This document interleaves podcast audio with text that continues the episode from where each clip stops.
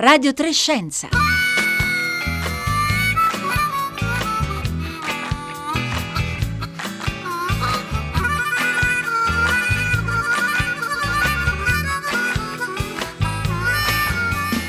Ed eccoci arrivati alla prima puntata di Radio Trescenza del 2020. Allora, prima di tutto, tanti, tantissimi auguri per l'anno appena cominciato da parte di Paolo Conte, oggi al microfono, e da tutto il gruppo di lavoro di questo programma, Rossella Panarese, Costanza Confessore, Roberta Fulci, Elisabetta Tola, Pietro Greco e Marco Motta. Un saluto e un augurio anche da Domenico Ganci, oggi alla console tecnica. Il 2020 è un anno particolare, non solo perché ci introduce ad un nuovo eh, decennio, ma anche perché lo possiamo vedere come un traguardo, quello dei primi vent'anni del nuovo eh, millennio, che ci invita a guardarci eh, indietro per rivisitare le strade che eh, abbiamo percorso. E dunque questa mattina cominceremo con eh, la prima di una serie di eh, puntate che distribuiremo nell'arco delle prossime settimane della nostra programmazione, in cui andremo ad esplorare le svolte più significative che si sono prodotte nel campo della scienza e della tecnologia degli ultimi vent'anni. Oggi cominceremo con l'astrofisica e la cosmologia, domani sarà la volta della fisica, mentre lunedì 6 ricostruiremo gli ultimi vent'anni della paleoantropologia.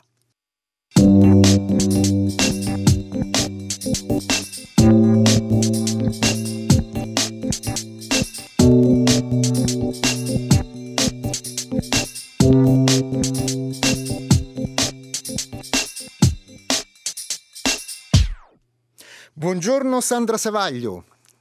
Buongiorno, auguri a tutti.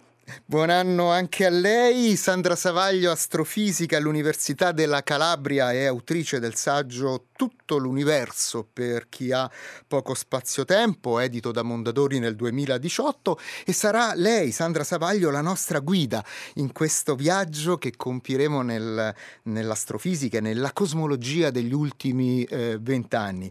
Eh, Sandra Savaglio, eh, partiamo... Con, proprio da, dal nostro vicinato, dal nostro angolo di universo, il sistema solare.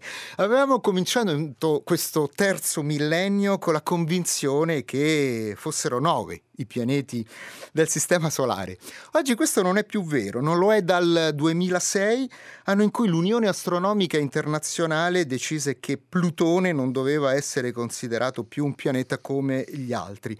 Ecco, allora che cosa era accaduto in quei primi anni 2000 da costringere gli astronomi a rivedere il numero dei pianeti del Sistema Solare? Um, niente, Plutone è stato scoperto poi da meno da, di un secolo, e questo perché è molto distante e anche molto piccolino, per cui essendo più piccolo della Luna, ehm, um, è, nei, nei, primi anni 2000 sono, sono, iniziate una serie di scoperte di pianeti di uguale dimensione anche più grandi, adesso se ne conoscono circa una decina, questi pianeti tutti insieme, insieme a Plutone che è stato il primo, sono stati eh, ridefiniti come dei pianeti nani. E, ehm, e, poi negli anni successivi adesso si conoscono circa 200 pianeti che hanno dimensioni tra 400 e 900 chilometri, eh, quindi anche questi sono pianeti nani, Plutone ne ha 1800 di diametro mi pare, di chilometri, per cui se ne conoscono parecchi di più, per cui questo Plutone, poverino, è stato declassato. È stato declassato, però abbiamo cominciato a imparare che il nostro sistema solare è costituito da eh, oggetti molto diversi rispetto a come li immaginavamo prima. E, e dunque, questo, eh, sono, queste sono le cose che abbiamo imparato un po' sui confini più estremi del sistema solare, però noi abbiamo eh, imparato anche molte altre cose riguardo corpi che invece conoscevamo già da molto tempo, come per esempio Marte o come ad esempio esempio le comete. Sono avvenute anche qui delle cose importanti, Sandra Savaglio. Allora, nel 2014 è stata, anzi nel 2004 è stata lanciata una sonda che si chiama Rosetta per eh, eventualmente approdare una cometa, approcciarla da vicino e, e poi eh, accometare, cioè atterrare su una cometa. Ehm, ci sono voluti dieci anni, 2014, eh, di viaggio per, per Rosetta ehm, e, la cometa ehm, che è stata avvicinata è la 67P che non era quella inizialmente scelta. Eh, lungo il viaggio è stato cambiato il programma. E la sonda eh, spedita di Rosetta aveva un'altra sonda dentro che si chiama File, che è quella che è stata poi lanciata per atterrare, no? a commentare sulla, sulla, cometa, che ha mostrato una cosa interessante, cioè eh, che la quantità di acqua pesante eh, sulla cometa, l'acqua pesante sarebbe l'acqua con un, un, atomo di idrogeno, una di deuterio, che è un atomo pesante di idrogeno, più un, un atomo di ossigeno, quindi un'acqua particolare, e ha un contenuto di, de, di quest'acqua pesante maggiore rispetto a quello che c'è sulla Terra. Per cui diciamo che è stata un pochino una sorpresa, visto che le comete sono state sempre quelle, uh, gli oggetti numero uno, identificate come quelle che avrebbero potuto riempire la Terra di acqua. E ehm, adesso si pensa che anche gli asteroidi abbiano avuto un, ruolo principale per questa cosa. E forse anche eh, sicuramente maggiore rispetto a quella delle comete. E a proposito di acqua, Sandra Savaglio, abbiamo compiuto in questi vent'anni anche delle importanti scoperte per quanto riguarda eh, la presenza di questa molecola sul pianeta rosso, su Marte. Sì, sembra che su Marte ci sia acqua e in realtà questa è una scoperta fatta da un team italiano che mh, attraverso delle misure eh, tipo radar ha scoperto che sul, sul, polo sud del pianeta Marte c'è forse un lago di acqua sotto una superficie di ghiaccio che potrebbe essere abbastanza grande, una ventina di chilometri, quindi questo sicuramente è un, un, diciamo, un'indicazione interessante che magari sul pianeta qualche forma di vita primitiva esiste e questo sarà, diciamo, sarà, sono i progetti per il futuro, cioè a spedire delle sonde su Marte, trivellare, andare sottoterra e cercare qualche tipo di organismo semplice, magari precursore della vita. Sandra Savaglio, adesso eh, portiamoci al di fuori del sistema solare. Allora, negli ultimi eh, vent'anni eh, è cresciuto enormemente, direi in maniera quasi esponenziale, il numero dei eh, pianeti extrasolari, altrimenti detti esopianeti eh, conosciuti. Eh, un capitolo completamente eh, nuovo per l'astronomia degli anni 90, eh, ma che proprio in questo primo ventennio del XXI secolo è diventato uno dei settori più, eh, più fecondo di risultati. Ecco, ehm, vogliamo ricordare come si è arrivati a eh, contarne così tanti nel giro di così eh, pochissimo tempo? Allora, la, la, scoperta del primo pianeta è del 1992, si tratta di un sistema planetario intorno a, a un resto di una stella, una, una, stella pulsar, che è il risultato di un'esplosione di una stella. Quindi nel 1992 c'era già qualche evidenza. Nel 1995 nessuno ha più avuto dubbi, e quest'anno, cioè, sì, scusate, nel 2019 è stato assegnato il premio Nobel per questa scoperta di un pianeta fuori dal sistema solare su una stella vicina che si chiama 51 Pegasi. E, um, Michel Mayor e Détier eh, Queloz sono stati vincitori svizzeri. Quindi 1995 è iniziato il business della ricerca degli esopianeti e ad oggi se ne conoscono confermati almeno 4.000, altri più di 3.000 sono i candidati e soprattutto grazie a una sonda americana che si chiama Kepler, che è una, diciamo, un telescopio spedito in orbita, in orbita un pochino di anni fa, adesso ha smesso uh, di funzionare. E, e quindi sì, eh, Kepler ha avuto il merito anche di scoprire che tanti di questi pianeti non sono giganti come quelli che inizialmente sono stati scoperti, tipo di masse simili a Giove o magari anche più grandi. E quindi c'è, grande, c'è, un grande numero di questi pianeti che sono tipi, di tipo roccioso, tipo la Terra, oppure altre, insomma, anche magari un pelino più grandi. E, quindi se consideriamo che la, la, nostra galassia ha circa 200 miliardi di stelli, stelle e, e, se magari ogni stella ha un sistema planetario, fate due conti e vedete quanti pre- pianeti ci sono eh, nella nostra galassia solamente. Poi non vi dico quante galassie ci sono nell'universo, se no vi ubriacate. e, però eh, adesso siamo a 4.000 e quindi abbiamo scoperto una minima parte, chiaramente sono le stelle più vicine dove tutto è più semplice. Ovviamente questi nuovi sistemi solari, Sandra Savaglia, Savaglio, non sono ehm, identici al nostro. No? Noi nel nostro sistema planetario abbiamo i pianeti rocciosi collocati nelle zone più interne del sistema solare, poi i giganti gassosi nelle zone più esterne. Invece questi esopianeti ci mostrano eh, uno zoo di eh, sistemi planetari molto diverso dal nostro e che ci costringe anche un po' a rivedere la genesi del nostro sistema solare.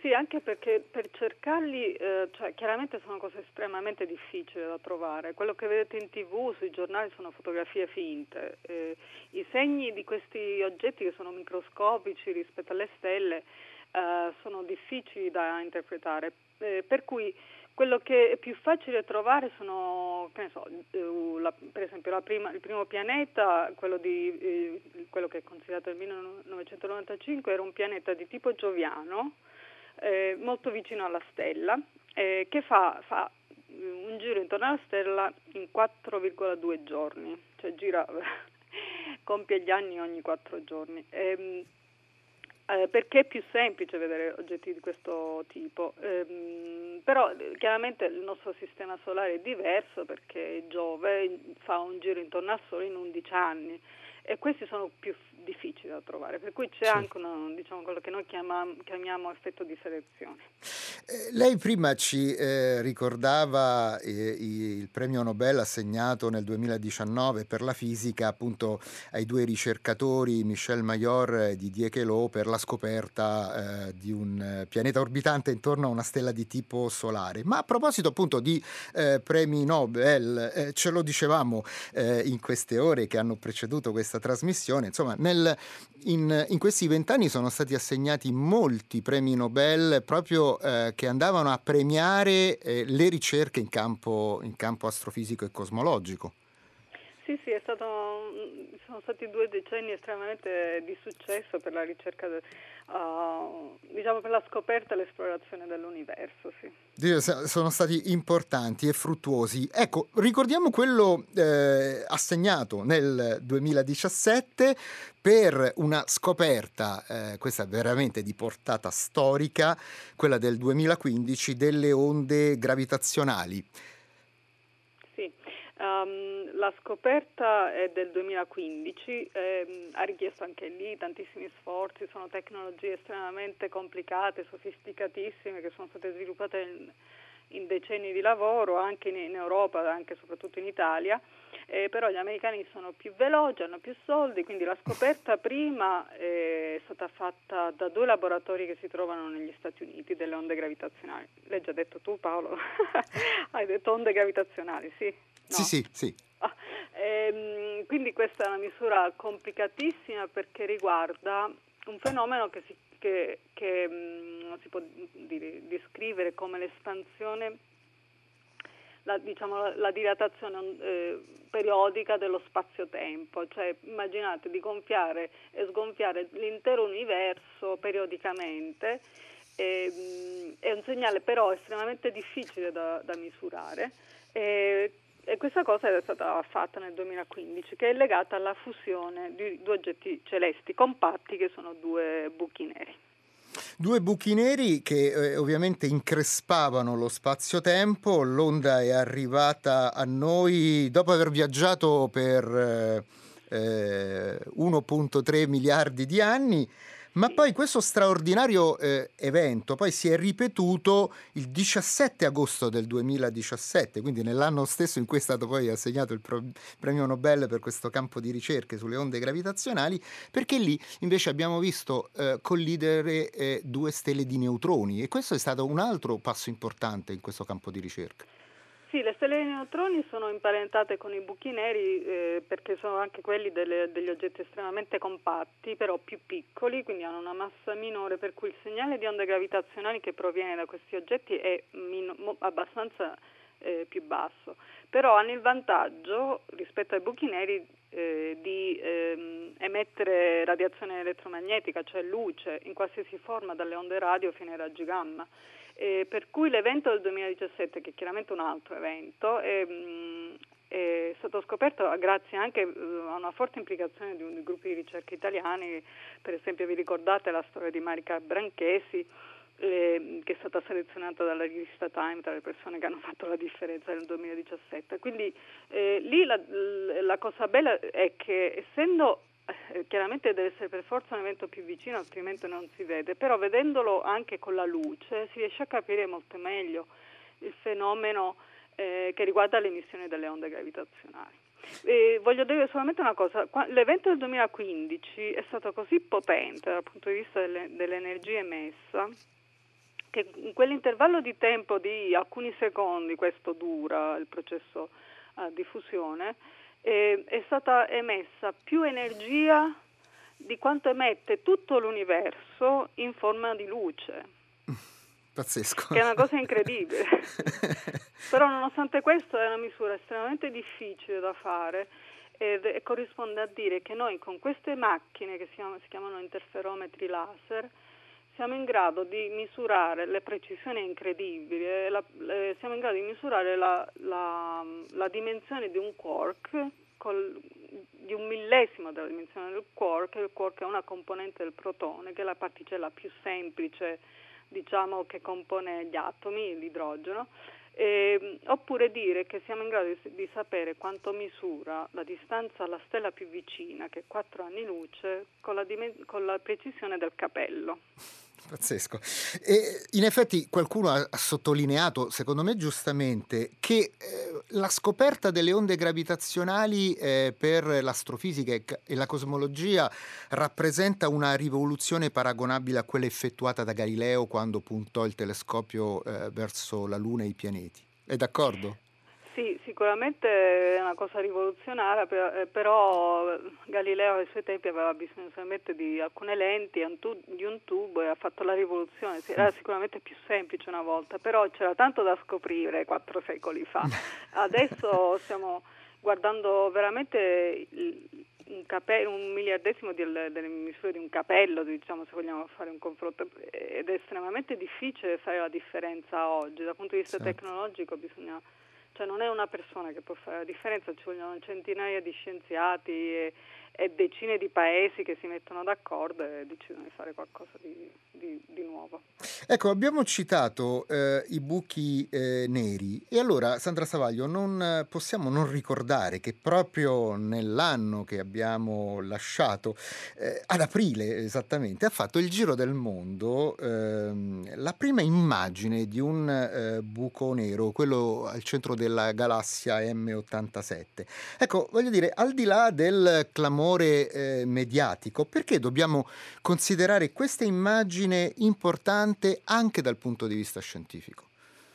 Um, perché questa immagine ci offre la possibilità di vedere da vicino, tra virgolette, quello che succede intorno a un buco nero. Vedere il buco nero in sé è chiaramente per definizione impossibile, però quello che gli succede intorno ce lo potevamo immaginare fino appunto prima del, di quello che abbiamo visto ad aprile dell'anno scorso e adesso finalmente si può toccare con mano. E considera che eh, questa, cioè come se tu guardassi no, il sistema solare, no, questo per dire le dimensioni, a una distanza di 55 milioni di anni luce. E il sistema solare è una cosa microscopica, anzi nanoscopica rispetto a quello che c'è fuori. E questa galassia M87 è particolarmente interessante perché è una galassia gigante. Allora, noi ce l'abbiamo pure un buco nero gigante al centro della nostra galassia, della, della Via Lattea. Ce l'abbiamo, è tutto nostro, è vicino, cioè solamente 26.000 anni luce, perché non andiamo a guardare il nostro? La differenza è che è circa 2.000 volte più piccolo il nostro. È gigante, ma comunque è, è più piccolo anche se è 2000 volte più vicino. E poi immagino sia filtrato dalle polveri eh, che si trovano nella direzione del centro galattico. Esattamente, una complicazione è il fatto che noi ci siamo dentro e quindi abbiamo tutto il disturbo del gas e della polvere che c'è tra noi e quel buco nero, il nostro buco nero. E in più, essendo più piccolo, um, si agita di più. È come dire, io sto guardando, voglio fare una fotografia di una mosca, di un moscerino che mi passa sotto al naso con una macchina fotografica, oppure voglio fare la fotografia di un aereo che è distante 10 km, che si muove chiaramente più velocemente, però è, diciamo, rispetto, rispetto alla mia macchina fotografica è molto più facile. Mm-hmm. Um, in realtà diciamo che il movimento del nostro buco nero è più grande cioè il moto del gas che sta intorno al nostro buco nero è più importante, però è un pochino complicato da spiegare, ma quell'altro è più lontano, è più grosso e, e, le cose che gli stanno intorno sono abbastanza lontane per cui si muovono ma non così velocemente, per cui alla fine è molto più facile vedere diciamo, un'immagine abbastanza nitida di quel buco nero. Sandra Savaglio, rimaniamo sempre nel campo eh, del, della, dell'astrofisica e, e, parliamo di radiazione cosmica di fondo. È vero che la sua scoperta risale al lontano 1964, ma è proprio ehm, a partire dal, dall'anno 2000 che abbiamo cominciato a indagarla con maggiori dettagli e si è cominciato a parlare di cosmologia di eh, precisione, con il lancio di tutta una serie di satelliti che ci hanno permesso di conoscere molti più dettagli di questa eh, radiazione, importantissima perché, eh, Sandra Savaglio? Uh, quindi questa radiazione appartiene a, diciamo, alla, uh, agli inizi della vita del nostro universo e, um, ed è considerata sicuramente nel nostro campo la scoperta più importante che ci ha fatto capire come è nato e come si è evoluto l'universo in cui viviamo. E, ehm, e, dopo appunto più di 50 anni dalla scoperta ancora è studiata perché eh, saperla, cioè conoscere in tutti i dettagli più, eh, più dettagliati eh, ci dà la possibilità di capire come, come, qual è stata l'origine dell'universo, cioè quell'istante iniziale dove tante cose sono successe. E quindi come dicevi tu, negli anni, diciamo a partire dal 2000, cioè, anche negli anni successivi, sono state mandate in orbita alcune sonde che, che ci hanno fatto capire sempre di più i dettagli di questa radiazione cosmica. Eh, fossile perché da quando è stata prodotta dall'universo è cambiata poco, tranne che si è molto raffreddata. Adesso ha una temperatura che è vicina allo zero assoluto di 2,7 gradi e, ehm, e niente, ci, la, diciamo la cosa più interessante è che ci, ci, dice qual è la geometria dello spazio-tempo, che ha a che fare con eh, quanta roba c'è nell'universo, in termini di massa, di, di energia e, ed, e anche l'espansione dell'universo stesso, l'età dell'universo che è circa quasi 14 miliardi di anni e tante altre cose. C'è una scoperta che insomma bisognerebbe dedicare giorni e giorni per capirla fino in fondo. E tra l'altro ricordiamo che nel 2006 fu assegnato un altro eh, Nobel per la fisica a due ricercatori che avevano fatto proprio ricerche su questo, su questo campo, quello della radiazione cosmica di fondo. Abbiamo ricordato, Sandra Savaglio, eh, appunto l'espansione dell'universo. Non possiamo non ricordare che un altro premio Nobel per la fisica ha premiato la ricerca in campo cosmologico, quello che fu assegnato nel 2011 agli astrofisici, ad alcuni astrofisici per la scoperta eh, dell'accelerazione e dell'espansione eh, dell'universo. Qualcosa che dunque, ehm, attenzione, risale in effetti questa scoperta al 1998, ma poi ha però eh, come dire, profondamente segnato e orientato quelle che sono state le ricerche in campo cosmologico del nuovo, eh, del nuovo millennio. Ecco, abbiamo imparato eh, che cosa esattamente da questi studi? Um, questi studi ci hanno detto che l'espansione dell'universo attualmente avviene in maniera accelerata. Allora, vi ricordo che il Big Bang, la teoria del Big Bang vuol dire grande scoppio, cioè quello che ha dato origine al, all'universo. Vuol dire che da quasi 14 miliardi di anni l'universo si espande. All'inizio l'espansione è avvenuta in maniera molto rapida, come si può immaginare in un'esplosione, e poi ha chiaramente rallentato ed è stato così per diversi miliardi di anni. La sorpresa del 1998 è, cap- è scoprire che guardando oggetti lontani che si muovono a velocità diverse rispetto a noi, eh, è stata diciamo, trovata evidenza che adesso l'espansione avviene accelerata, cioè ogni istante che passa l'espansione è più veloce e non c'è nessuna evidenza che questo processo si invertirà e quindi sarà il destino dell'universo finché questo si spegnerà completamente. E la velocità è aument- aumentando ogni momento, chiaramente arriverà eh, tra un po' di miliardi di anni a, a raggiungere, a, diciamo avvicinarsi a quella della luce che è 300.000 km al secondo. Quindi eh, non, sia, non sappiamo per quale motivo questo avviene, quindi questo è il grande mistero. Ci sono centinaia di teorie diverse che ipotizzano i responsabili di questo fenomeno e chiaramente ha tenuto gli scienziati occupati negli ultimi vent'anni senza avere una risposta finale. E però è stata ipotizzata da questo punto di vista, proprio per spiegare questo, una sorta di energia oscura.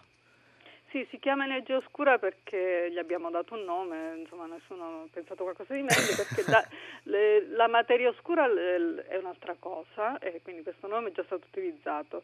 Se si tratta di un'energia oppure di una quinta forza, oppure un, di una cosa che si chiama una, una costante, no? che esiste come qualcosa che c'è e che ci spinge uh, a velocità sempre più grandi, oppure multi-universi, universi paralleli che ci tirano, eh, nessuno lo sa.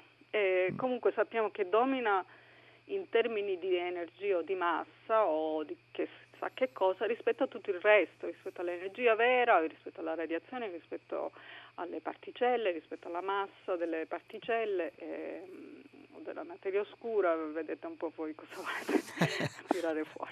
Questo però ci ha fatto capire in questi vent'anni che in fondo noi poi alla fine dell'universo ne conosciamo veramente una piccolissima parte, no? perché noi conosciamo soltanto il 4% della materia ordinaria, no? quella barionica come viene detta, e poi tutto il resto è energia oscura, che abbiamo detto, e per un... No, no, aspetta, aspetta. Eh, 4-5% la, gli atomi, gli atomi sì. eh, poi un, un 21-22% quella che noi chiamiamo materia, materia oscura, oscura, e lì diciamo che siamo abbastanza confidenti che si tratta di materia, ma non di materia di tipo barionico, cioè non sono atomi, e qualcos'altro non sappiamo cos'è, e poi tutto il resto, che sarebbe un circa 70%, e, appunto è quello che noi chiamiamo energia oscura, ma chissà che cos'è, ehm, e che quindi sì, è un pochino frustrante perché riuscire a capire queste cose richiede sempre sforzi maggiori e questi progetti richiedono, per essere diciamo, progettati e costruiti richiedono decenni. non è stato come per Galileo. non è stato come per Galileo.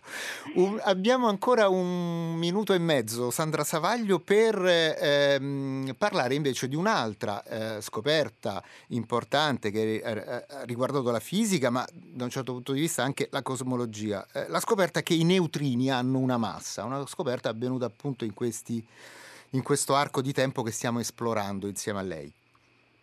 Sì, i neutrini sono delle particelle, eleme- eh, particelle, elementari, cioè non sono particelle che possono essere divise, no? come gli atomi che sappiamo essere fatti da elettroni, protoni e neutroni, o i protoni stessi che possono essere divisi in pezzi. I neutrini sono le particelle elementari che fino a qualche decennio fa si pensasse non avessero massa, come non ha la massa la, mm, le particelle che trasportano la luce, che si chiamano fotoni. I fotoni si muovono a grande, grazie a questa cosa che non hanno massa alla velocità della luce, che è 300.000 km al secondo. Quindi si pensava che anche i neutrini, che sono molto numerosi nell'universo, molto di più degli atomi, cioè diciamo parliamo di miliardi di volte di più degli atomi, si pensava che non avessero massa, che grazie a questa proprietà potessero viaggiare alla velocità della luce però negli anni uh, diciamo, precedenti agli anni 2000 c'era già il sospetto che in realtà la massa ce l'avessero, la conferma è arrivata agli inizi degli anni 2000 e, grazie allo studio dei neutrini che provengono dal Sole. Eh, perché i neutrini vengono prodotti anche dalla fusione nucleare, dalle, dalle, dalla fusione dell'idrogeno dentro le stelle. E questi neutrini viaggiando verso la Terra, quei pochi che riusciamo a catturare, eh, cambiano eh, casacca, diciamo, cambiano partito, diventano comunisti, poi diventano di nuovo di destra, via. e questa cosa vuol dire che hanno una massa, una, una massa della materia e quindi questo anche lì premi Nobel a gogo. A gogo. Eh, Sandra Savaglio, dobbiamo fermarci qui. Io la ringrazio per averci aiutato a esplorare un po' questi primi vent'anni di eh, astrofisica del nuovo millennio. Ricordo che Sandra Savaglio insegna astrofisica all'Università della eh, Calabria. Eh, ora adesso la linea passa al concerto del mattino con Marco Mauceri e Renata Scogliamiglio. Ancora auguri a tutti da parte di Paolo Conte.